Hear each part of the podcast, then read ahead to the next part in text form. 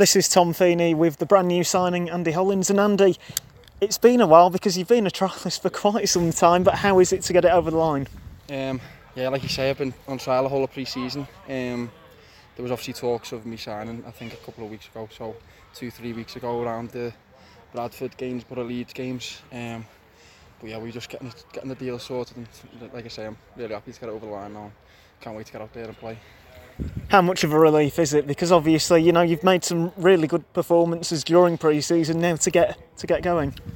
Yeah, like I say, um, we haven't had competitive football for, for such a long time now because of obviously the uh, issues with COVID. But you know, even today, obviously, it was a disappointing result. But having the fans back and competitive football under our belts again, it's what, what we what we've all been hoping for for so long. So, uh, like I say, I'm really happy to get it done.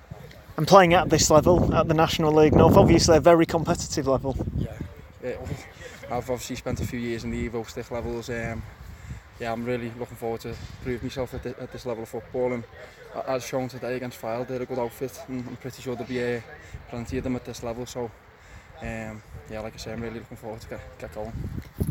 And that first game with fans in a competitive match for Guiseley, just is that something that you've been thinking about for a couple of weeks now? Well, obviously we had a we had a decent turnout for the Bradford games and the Leeds games.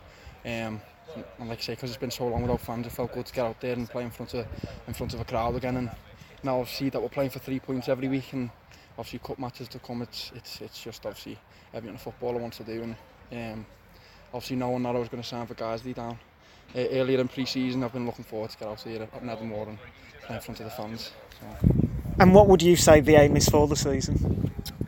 Um, like I say, I think individually it's, it's just a case of getting load, as many games under your belt as, as you can. And like I say, I've got I, I want to prove myself at this level. And um, you know, I've been given the perfect opportunity to do that um, for the team. Um, I think obviously the results haven't been great in pre-season and even today, but when you look at the fixtures, we played some really really good signs and. Uh, it's all right saying, oh, there was a lot of positives to take. We, we have to start turning them into results. But like like I've just said, we have played against some really good opposition and we've we've shown we can we can match it with them. So if we can just take that into the games, obviously at this level against teams that are going to be more, you know, more of level playing field, um, I think we'll, you know the results will start turning hopefully soon enough.